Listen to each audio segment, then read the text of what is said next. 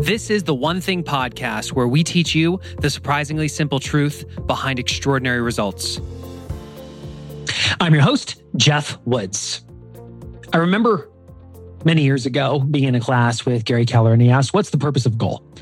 I remember thinking to achieve a result, but he shared an idea that made me pause. He said he believed the purpose of a goal was to be appropriate in the moment. It's actually not about the result, it's about who you need to become to earn the right to achieve those goals. It's all about who you need to become. And as we have gone through a pretty crazy year with the pandemic. It's forced all of us to ask different questions. How do we need to show up as leaders? What does the future of work look like? And for many of us, our life has meaningfully changed as a result of asking these questions. And that's the purpose of this podcast.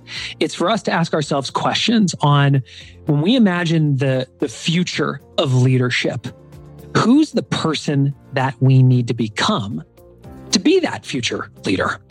And it's why your future as a leader starts now.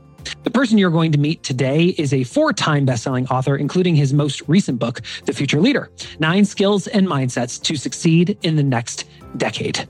You'll notice that our conversation is much like two friends just having a conversation about the research that he's done, what he's learned, some of the ahas. Our hope is that as you listen to this episode, you ask yourself the question. Our hope as you listen to this conversation is that you consider where you have an opportunity to improve your mindset when it comes to a future leader, what skills you have the opportunity to improve, and ultimately, so on brand, what's the one thing you can do such that by doing it would make becoming that future leader easier or unnecessary.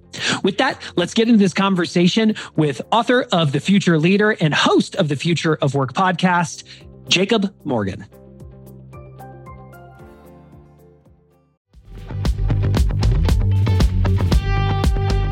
Eating healthy is an investment. It's an investment in yourself, but it also often requires an investment of your time. But good news is, Factor has delicious, ready to eat meals that are ever fresh and never frozen. They're chef created, dietitian approved, and ready to eat in just two minutes.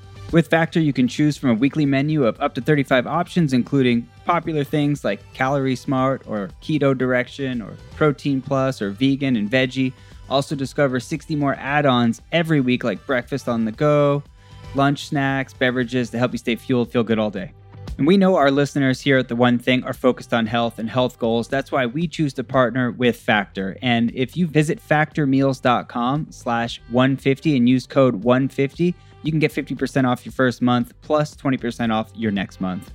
Again, that's factormeals.com slash ONE50 and use code ONE50 to get 50% off your first month plus 20% off your next month.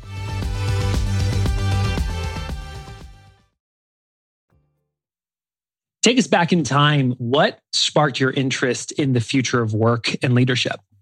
Well, I suppose how it depends on how far back you want to go. Um, probably to give people a little bit of context to go way back. Uh, I come from an immigrant family. So my family came from the Republic of Georgia, the former USSR. And when they ended up in the United States, they didn't have any money. They didn't speak the language. And through many, many years and lots of hard work, my family tried to build a, a life for themselves. And so I grew up with that mentality was seeing my parents working really hard. Uh, you know my mom sometimes would come home from work crying because she didn't like her job. My dad would uh, get up at five every morning come home seven o'clock each night. And i grew up seeing this as a as a young kid. And i remember that it, it instilled kind of this mentality in me that if you want to be successful in life, you need to work hard and you need to pay your dues. So I was never a good student in, in high school and community college. My GPA was a, I think a 2.7. And finally, my parents were like, all right, well, you're going to college and this is your last chance. And if you don't do well in college, you're not going to get a job and you basically your life is going to be over. Because that's what my parents knew, right? Um, you have to work hard. Otherwise, you're not going to achieve what you want to achieve. So I went to college. I double majored in economics and psychology, worked really hard, graduated with honors, and I was very, very in the corporate world. So my first job out of college is for a technology company in Southern California. And I remember when I interviewed there, I was promised that I would be doing all these really amazing and wonderful things and traveling the country and meeting with entrepreneurs and business leaders. And I was sold on the story of the company. So much so that I was willing to forego my three hour daily commute to downtown Los Angeles and, and back home. And a couple months into my job, I'm doing data entry and cold calling and PowerPoint presentations. And one day, one of the top executives comes out of his beautiful corner office in downtown LA. And he says, Jacob, I have a really important project for you. Get over here. So I, I, run over to this executive and I say, Yeah, what is it? Well, what can I help you out with? And I thought in my mind, I'm like, All right, I paid my dues. I did the grunt work. I've been here for four, five, six months. I'm ready for something bigger. So that's that's my mindset as I'm running over to this executive. And as I go over to him, he he takes out his wallet and he gives me a $10 bill and says, I'm late for a meeting. I need you to go down to Starbucks and get me a cup of coffee. And that was the first moment in my mind where I was like, okay, something is wrong here. I know that there is this mentality that you have to pay your dues. I did not want to go by that story. And I remember that was the first time that I was thinking, is, is this really what work is all about? Is, is this what it's going to be like for me to have a full time job? In my mind, I thought I was going to climb the corporate ladder, go back and get an MBA, and you know one one day become the CMO of an organization like uh, IBM or Coca Cola, who knows. Uh, so it was really that getting this executive a cup of coffee that sparked my interest in is this really what leadership is about? Is this really what work is about? Is this what I'm going to be doing for the rest of my life? And the rest, as they say, is history. That was around 15 years ago. So you go from there, you fast forward, you have you're a best-selling author, you've written four books, including your future book, The, the Future Leader. You've interviewed more than 140 leaders, contact, collecting four mindsets and five skills that were prevalent. What did the journey look like to going from, hey, I'm six months into my career to I write a lot of books? Yeah, it's it's definitely a fascinating story. And um, as you know, with entrepreneurship, the journey is never linear. It's uh, side to side, it's up and down, it's all over the place.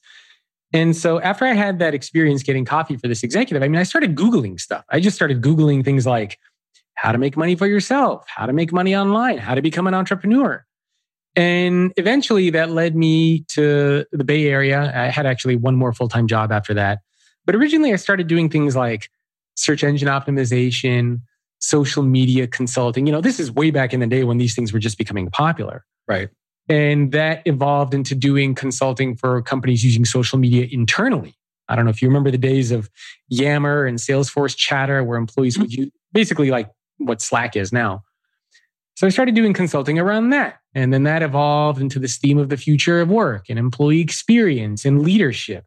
And it was just this constant pivot based on where I thought things were going and based on what a lot of people that I was speaking with and working with were, were telling me. So it was it was a series of pivots that led me to where um, where I ended up writing this book on the future leader. Uh, and I'd say probably for the last I don't know five years or so, I've been in this space of leadership, future work, and employee experience, and I've been um, quite content with where I ended up.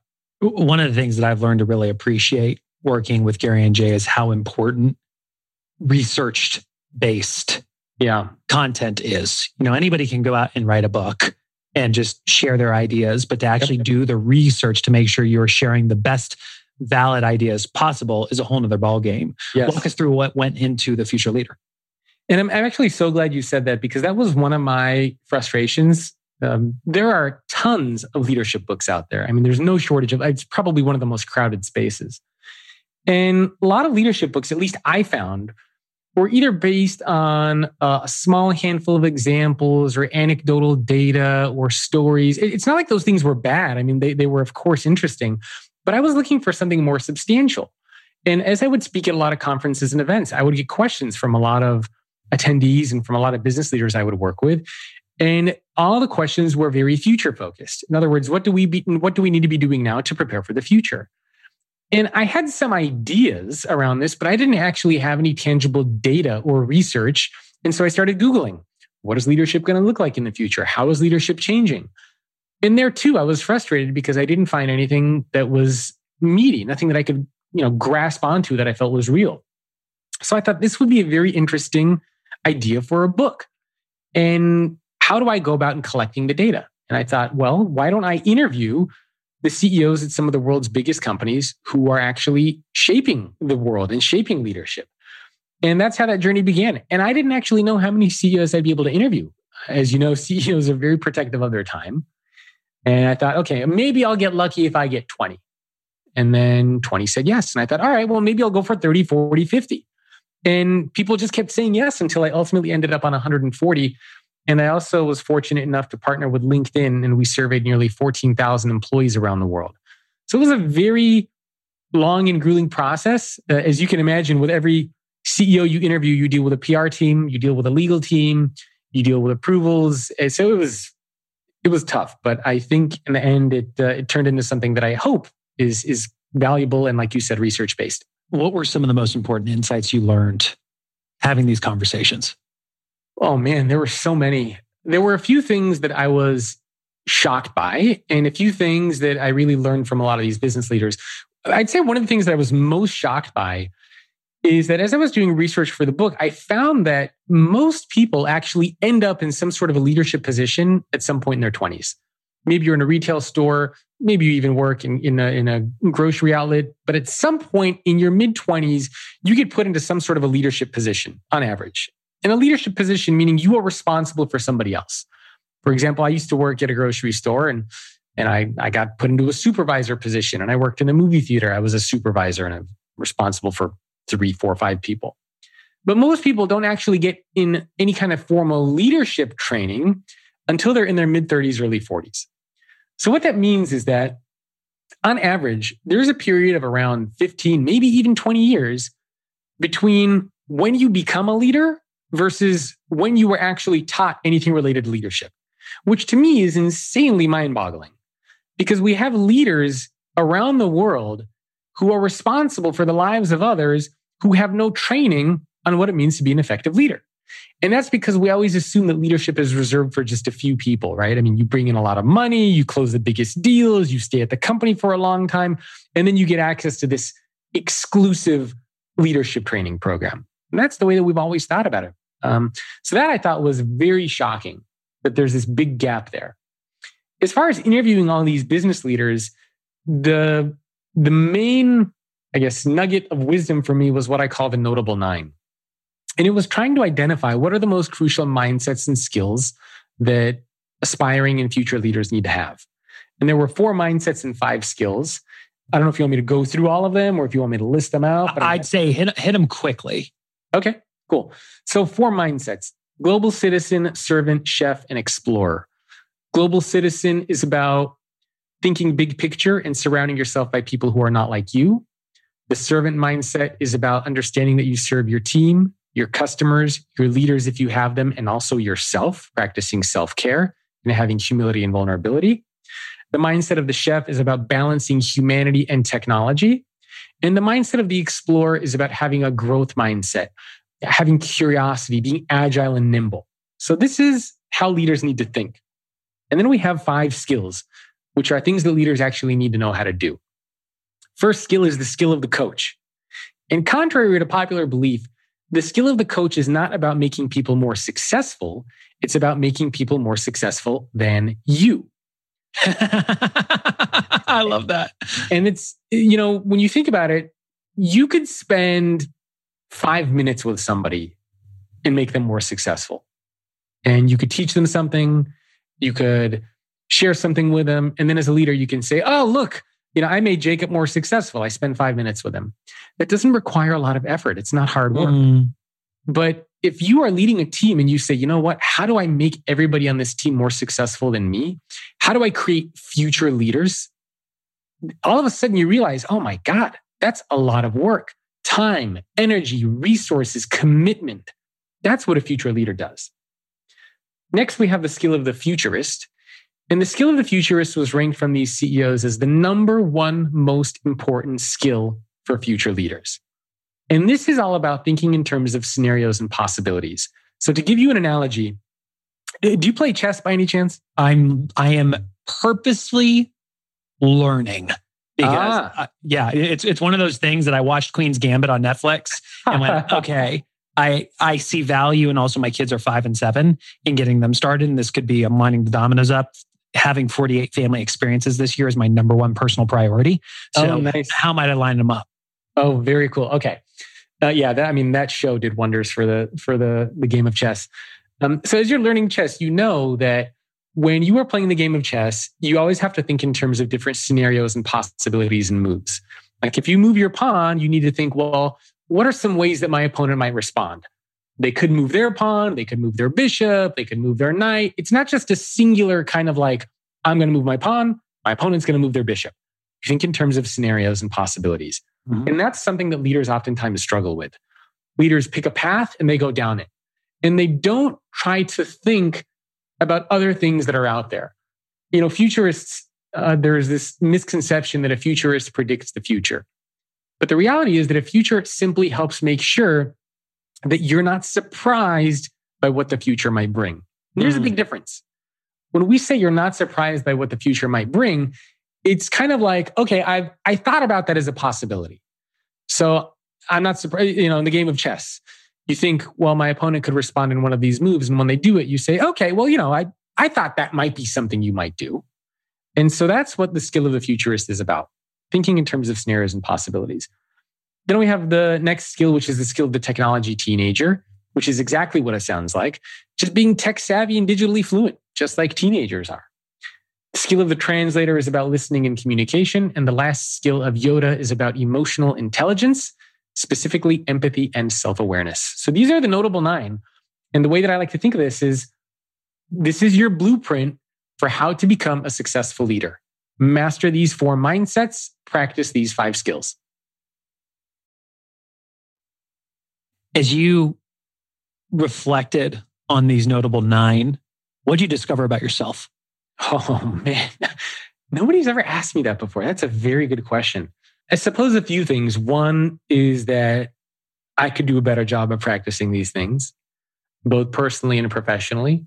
Mm-hmm. For example, the empathy piece, the self awareness, you know, the emotional intelligence component, I think is always something that I can improve upon. I also learned that I I love having these conversations with business leaders and learning, um, learning from them. But as far as what I learned about myself, I think it's just that these these are some of the things that I need to focus on myself. So I was able to identify which which of these areas am I struggling with? Which one of these areas do I need to improve upon? I'd say that's probably the most important thing I learned. I, I had an interesting aha as you were sharing the five skills. You talked about the coach is about actually making people more successful than you. And when you said that, it was like a series of dots got connected for me that hadn't been connected before. A, a meaningful percentage of my time is invested in advising very senior leaders inside of companies, whether it's a small company of five people to some of the largest companies in the world. And the thing that keeps coming up is they'll always say, man, it's amazing the value that gets unlocked when it's like a steel manufacturer and the chairman of the board will be like, you know nothing about steel, yet look what just happened. Or it's a pharmaceutical company or a logistics company. Like the industry doesn't matter. The coach, you don't actually have to be the expert. The thing you actually have to be able to do is ask great questions. I and, agree more. And I also realized as you went from coach to futurist to tech teenager to translator to Yoda, at least in my experience, so this is anecdotal just for me, focusing on mastering asking great questions made it easier to be a futurist, made it easier to be more tech savvy and digitally fluent, made it easier to be more of a translator. So I was a stronger listener, it made it easier to have higher emotional intelligence, empathy, and self awareness. Yeah. And it, and it all started because two years ago, I realized I needed to form a habit that would allow me to master asking great questions. And the lead domino was just to ask one question a day when I naturally would have told somebody the answer. Yeah. And I mean, it's an amazing thing that you realize because leaders, especially when you're leading a team, sometimes you know the answer to something. And sometimes you, it's very tempting as a leader when you know the answer to something to just give the answer. And somebody will come to you with, um, with solutions and you say, no, no, no, this is how you do it. But as a leader, if you want to give more accountability, if you want to give more autonomy, if you want to grow those around you, you sometimes need to restrain yourself and not focus on giving people the answer, uh, but on asking questions that help your team get to the answer. So, you ready for a crazy experience? I'm ready. When this is before I co founded this company with the co authors of the book, when Jay and I were on the phone and he told me what the job description was, and I said, I'm your guy he said, Great. Um, the next step is for you to cast a vision for what you think the business should look like. And I said, Great, happy to do so. I want to make sure I'm in alignment with what yours and Gary's vision is. Why don't you share with me what that is? And he said something that really shifted how I viewed leadership. He said, We have an idea and we're not going to tell you. I love that. And he's and I and I said I asked the obvious question, which was why. and he great. said, if I give you the answer, then it's our answer and it'll never be yours. You'll never yeah. feel ownership over it. And if we give you the wrong answer, who's ultimately accountable? Yeah. He said, you know, we're, I want, I want you to bring the answer to us. And it's going to be like bowling. Like we're going to put the bumper rails up. We're not going to let you go off course. We're going to guide you down, but it's going to be your answer. I you will that. own it and you will be accountable for it. Yeah, that, that's amazing. And it's actually so hearing you say that reminded me of um, uh, so I interviewed the president of Microsoft uh, in the US recently. And I asked her what separates mid level leaders from senior level leaders. In other words, why do some people get stuck in mid level leadership positions and others really grow and excel and they get to become senior executives in their company? And she told me that it comes down to do they think of themselves as an implementer or an owner? And she said mid level leaders are oftentimes implementers. Mm. In other words, other people tell them what to do and they do a really good job at implementing it.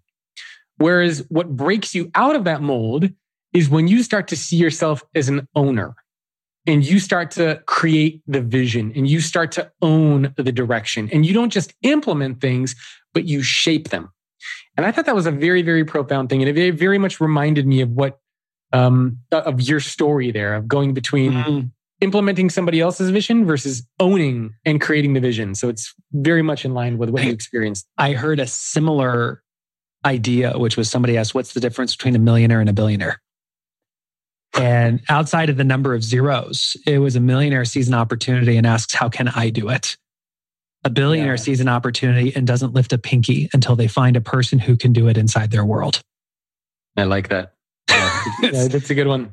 Yeah. So getting to do so much research and having all the conversations you've had, what did you discover around what it means to be a leader? A couple interesting things here to mention. So, first, one of the hardest questions for a lot of these leaders to answer was how do you define leader and leadership? Hmm. And the reason for this, and I thought about this and I thought this is this is bizarre. You're running a company of tens, hundreds of thousands of people. You're responsible for many, many billions of dollars. And then this is a hard question for you. You know, all of them were easily able to answer things around trends and mindsets and skills and challenges and where's the future going and ask them a personal question around pretend I'm an alien and I'm not from this planet. I have no concept of leader or leadership. How do you explain it to me? And this is where I got the like, the pause, the that's a good question, or nobody's ever asked me that before. Mm-hmm. And the reason for that is because it's kind of like trying to explain and define water to somebody. It's, you know, we all know what water is, but when's the last time you actually had to define and explain water to somebody? And how would you actually do it? And it's because leadership is a very ubiquitous thing. We all see and experience leadership all the time, many times a day. When you go to the grocery store, when you go to work, when you go to your kid's soccer practice, uh, when you check in for a flight. We see and experience leadership all the time, even on TV.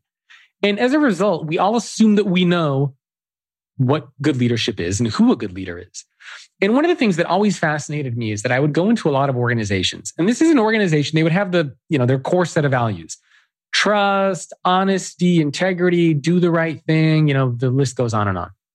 And so in that same company would find that there are leaders that everybody loves and admires and respects.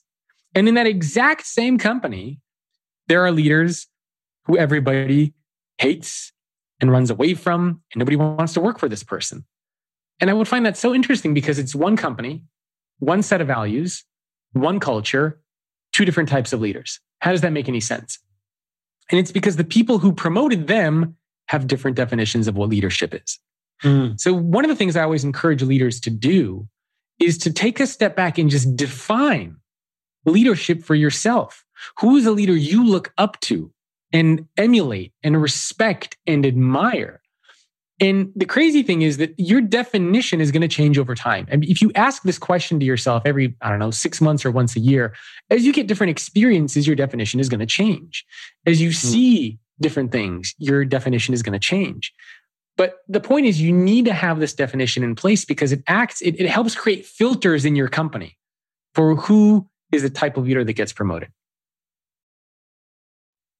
One of the things that we've been very focused on and curious about is the idea of core values that every person, whether they realize it or not, there's always a set of values that are guiding their decisions. It's like that moment that we've all had where your mind is telling you to do one thing, yet your heart's kind of pulling you in this different direction.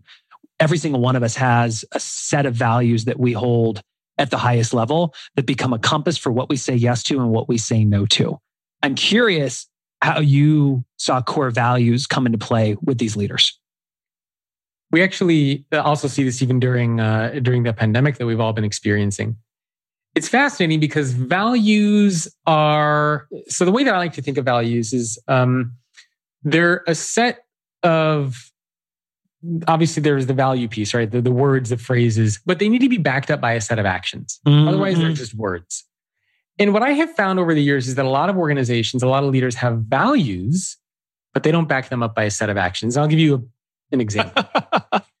uh, so, not too far away, and I, have shared this story uh, maybe a handful of times in the past, but it's, it's one that I really love. So, not, not too far away from where I live in the Bay Area in Alameda, there is a waffle shop called Ole's Waffle Shop.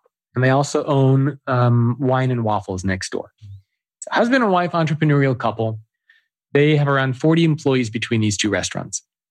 If you walk into one of these restaurants, you see that on the walls, they have pictures of the people who work there.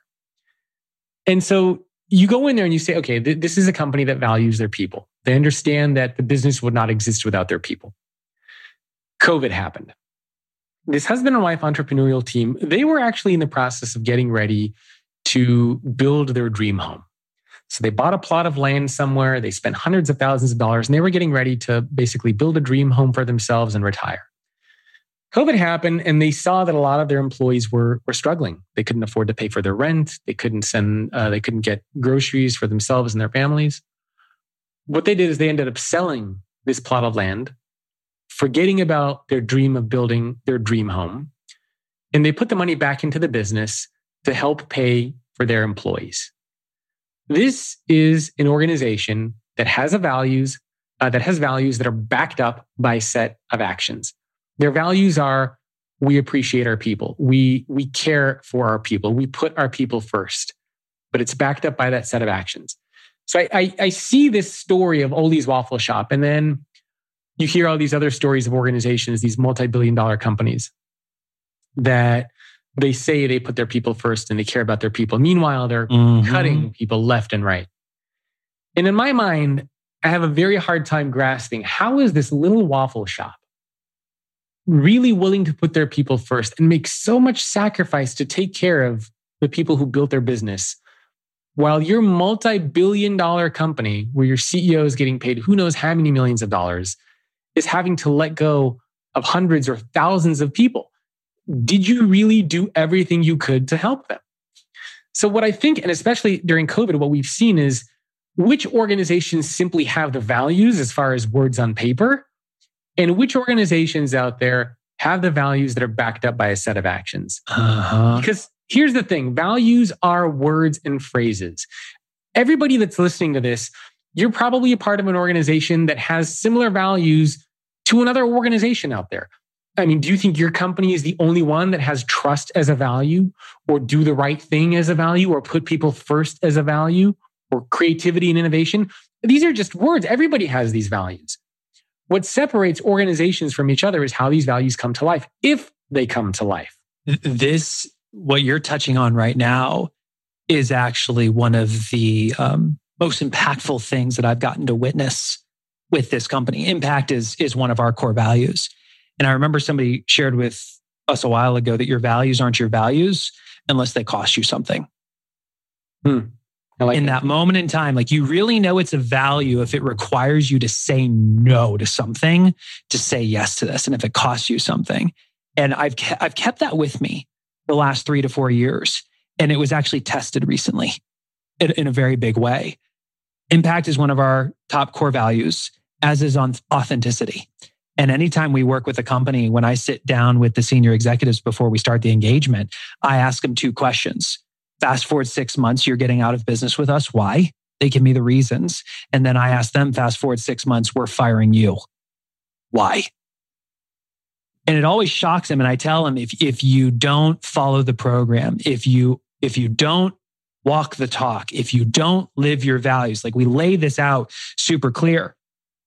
Few weeks ago, I had an, a circumstance come up where I was about to facilitate a workshop to cast a 10 year vision for this organization. And then based on that, identify the one year goals and put that into a simple one page business plan we called a GPS. And we had the top 25 leaders out of a 40,000 person organization attending this. The night before the workshop began, I was sent a document that showed their core values. I've been working with this organization for over a year. And when I read the values, I realized they were a marketing statement. They were not a compass for their decisions. Hmm. And in that yeah. moment, I felt the pull on my values. The easy thing to do would have been to have ignored it. The hard thing to do, which was the right thing to do, was to address it head on and to make sure that they honor those values and that they're woven into the 10 year vision. It created one of the most strenuous, contentious debates I've ever been a part of. And um, it got to the point that I almost fired them as a client. And they're our wow. number one revenue source. Jeez. And I had a conversation with the chairman, and um, basically he said he was willing to commit to putting it in place. And when we came back the next day, they really cast a vision around what it would look like to live their values. And he did something amazing as a coach. He asked a question and shut his mouth and let the people do the talking. Yeah. And what they created from a vision standpoint and put into a plan, like actually brought me to tears. It was so impactful. Wow. You know, this also um, touches on something else, which I think is is very important for for leaders, especially. Uh, you know, for many years, and you could probably relate to this. There used to be this mentality that as a leader, you you kind of want to play in the gray area, um, meaning you don't really want to take a stance on a lot of issues because you don't want to upset other people. Mm. Right? You want all your customers to be happy. You want all your employees to be happy. You want all your stakeholders, all your stakeholders to be happy. And so, if there is a a tough issue that comes up, you're kind of like, ah, you know, I'm I'm neutral. And that used to be very much the mentality that leaders had. We're going to play in the gray area. We're going to be neutral to everything and everyone and not take a stance. And the the problem, the fear that a lot of leaders have is we don't want to upset anybody else, so we're going to be neutral. But the biggest fear that leaders should have isn't that you're going to upset somebody else. It's that other people don't know what you stand for to begin with.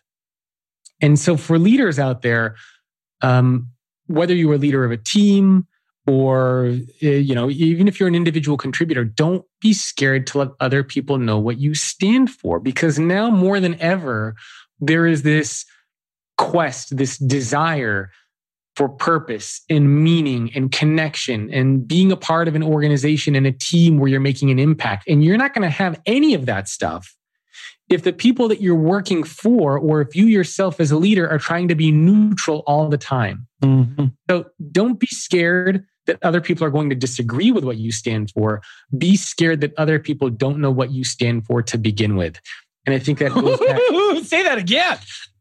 It, don't be scared that other people are going to disagree with what you stand for. Be scared that other people don't know what you stand for to begin with. And, and this to me, I think is a huge shift for leaders and something that a lot of them are, are really struggling with uh, because it's, it's new, right? It's, it's new for leaders to be able to go out there and say, look, I'm not neutral anymore. I'm, I'm going to talk about issues and, and social causes and injustices. I'm gonna, I'm gonna fight for things that are important. You might not be on the same page with me, but it's important for you either way to know that these are the things that I care about. These are the things that I value. So I'll say that one more time. As a leader, Don't be scared that other people are going to disagree with you or disagree with what you stand for. But as a leader, your biggest fear should be that other people don't know what you stand for to begin with. They don't know your truth. And this is something that I think a lot of leaders need to work on now. And it goes back to this idea of values, right? I mean, why have values if you're not bringing them to life? Mm-hmm. It doesn't make sense. Well, and the thing is, we all have values. Yeah. The question is, are you clear on what they are? Because when you are, all of a sudden, those moments when you feel like you're being pulled in a direction that doesn't feel right, or like you're going down the wrong path, you suddenly have clarity about why. It's, it's, you're probably not lining what you're doing up with your values. You're, you're distracting from them. Yep. No, I couldn't agree more. And this also goes to one other tangential thing that I talk about in the book, and that is this idea of your job, your purpose, the meaning, and the impact. And a lot of times people say, we hear the phrase purpose and meaning used interchangeably. And, and purpose and meaning, these, these things are, are different. So I, I kind of want to give a little bit of distinction and clarity on these things. I love that. What, what, tends to happen for a lot of people, and in, in the book, I give a, uh, an image, and it's an image of these four boxes, and it starts off with your job, your purpose, your impact, and your meaning. So let's start off with the job. Everybody knows what their job is. It's, it's what you got hired to do. If you're in customer service, your job is to answer phones. If you're in sales, your job is to close deals.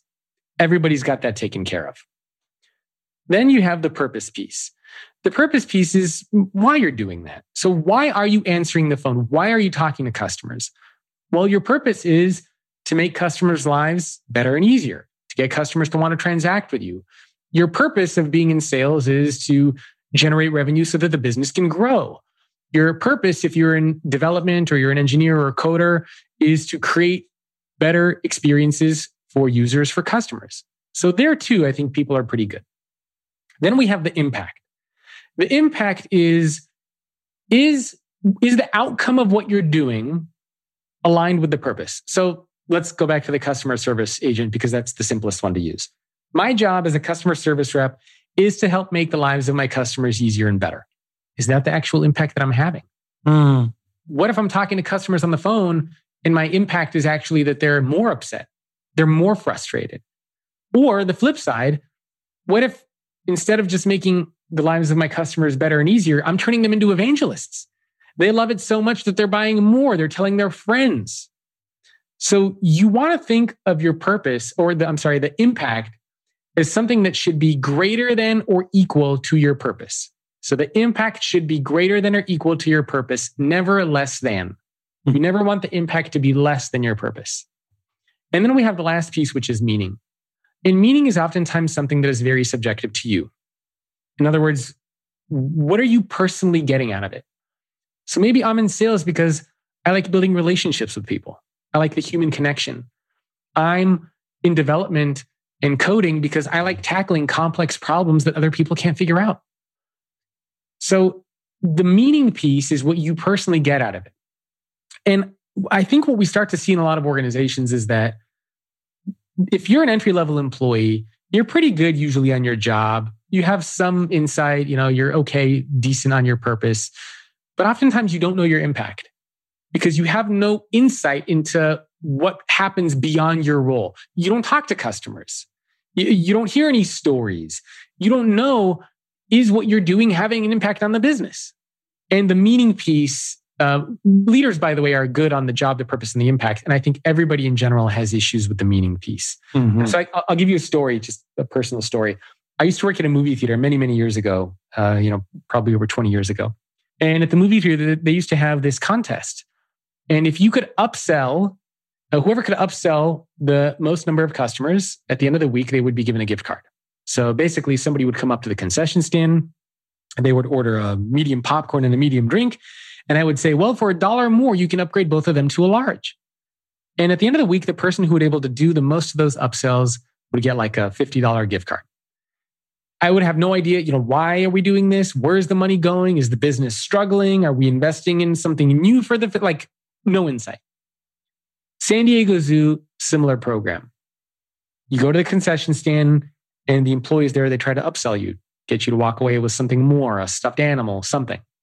The difference is, is at the San Diego Zoo, the employees know why they're doing it. At the San Diego Zoo, when you upsell your customers, you know how the extra revenue and profit that you're generating is going to help fight conservation efforts, how it's helping um, you know fight the extinction of an animal, how it's going to contribute to the zoo. And so you have more incentive, more clarity, more agency to do these things. Whereas when I was working at a movie theater, I had no idea why I was doing it. I was just mm-hmm. doing it. And so I think the, the storytelling piece as a leader, the more insight you can give to those who work with and for you, the better you're going to be able to achieve the goals of the business. Let's fly to a 10,000 foot level. When you think about the future leader, what are the handful of things that people can focus on that would allow them to become that future leader? Probably the first thing that I would start with is by looking at the notable nine, which were those four mindsets and five skills. And if we want to re- repeat those, the, the four mindsets was one, global citizen, thinking big picture and surrounding yourself with people who are not like you um, having a servant mindset, being the chef, meaning balancing humanity with tech, and being an explorer, being growth minded and, and, and, curious. And the five skills was one, the coach, making people more successful than you, the futurist, which is more about thinking in terms of different scenarios and possibilities of the future. The tech teenager being tech savvy and digitally fluent, the translator, which is about listening, and Yoda, which is about emotional intelligence, empathy, and self awareness. Yep, exactly. Uh, so I think that's definitely a, a place to start.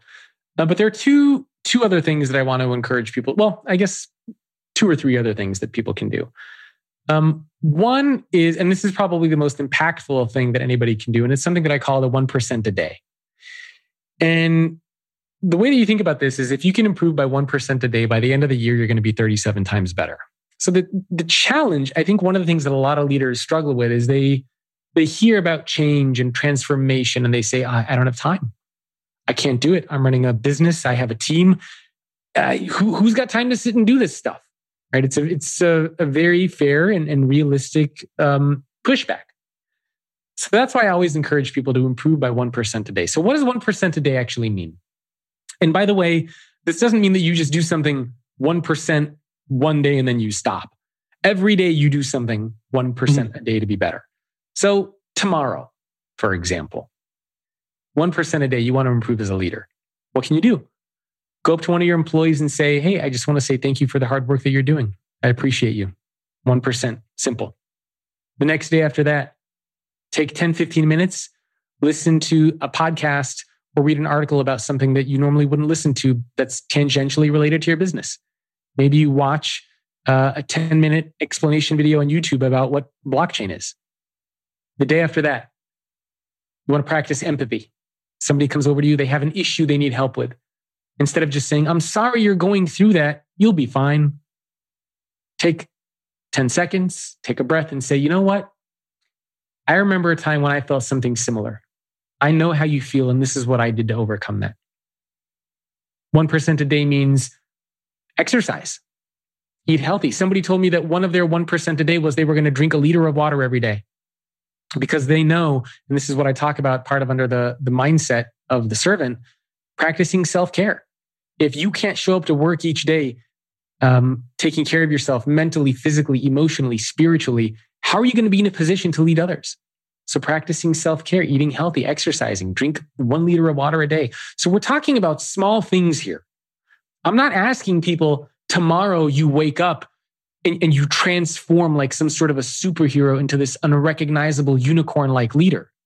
I'm talking about doing small changes on a regular basis. There's a great quote by Ben Franklin. He said, Small strokes fell great oaks, meaning small things over time yield to great results. well, now you're now you're talking the one thing. Yeah, one one percent right. a day, man. I mean, it's it's it's huge, and it makes a dramatic difference. And it's funny because when I've given talks to organizations before, they embed this into part of their culture. And I've, I've revisited with some of these companies months after I've given a talk. And they actually, you, you would see leaders that go up to each other and they would say, Hey, what, what was your 1% for the day? What, what did you do today to be 1% better than you were yesterday? And it just becomes a part of the discussion. You know, what did you do? How did you improve? I think the other thing that's really important for leaders to remember, and this is the the visual that I want people to have, and it's actually what I have on the cover of my book. It's the cover of a lighthouse. And I had a really hard time, honestly, when I was trying to figure out how do you visualize what it means to be a leader? And if, for example, if you go to Google and you type in leader and click on Google images, you'll see a lot of the very same images, right? Like a little sailboat leading other sailboats, uh, an airplane leading other airplanes, or a like a, a duck leading other ducks. You know, the, the, usual, right? One in front of the other. And I thought, well, it, that doesn't really capture what I'm trying to go for. And ultimately, I settled on this idea of a lighthouse because throughout history, lighthouses were used to guide mariners and explorers to their destination, to their homes, but also to make sure they get there in a safe way. So, as a leader, your job, your responsibility, your privilege is to build yourself up, become this lighthouse so that you can shine your light onto others and onto this sea of uncertainty that we're all a part of. But you also need to remember that a lighthouse without ships in the water is useless. In other words, anything that we've been talking about for the last 50 minutes doesn't mean anything if you only focus on yourself the skills, the mindsets, the approaches, the values. It's not just about you as a leader, it's about those around you. So you need to remember that you are the lighthouse. You are guiding others, not just yourself. And that's kind of the visual that I really, really want people to take away uh, when they think of themselves as either a current leader or an aspiring leader. I love that. Well, Jacob, where can people learn more about you and your book, The Future Leader? There are a couple uh, places. I mean, my my website is thefutureorganization.com, and my email, if anybody has questions or wants to reach out, is jacob at thefutureorganization.com. Uh, for people who want to get a downloadable PDF uh, of the skills and mindsets, you can go to theleadershipdigest.com. And the book is available wherever you can find books. Uh, I think we created a URL for it as well, uh, getfutureleaderbook.com, but it's available on Amazon. I mean, where, wherever you want to buy a book, it's there. Awesome, Jacob. Well, thank you so much for investing the time with us today. Oh, my pleasure. I had a lot of fun. Thanks for having me.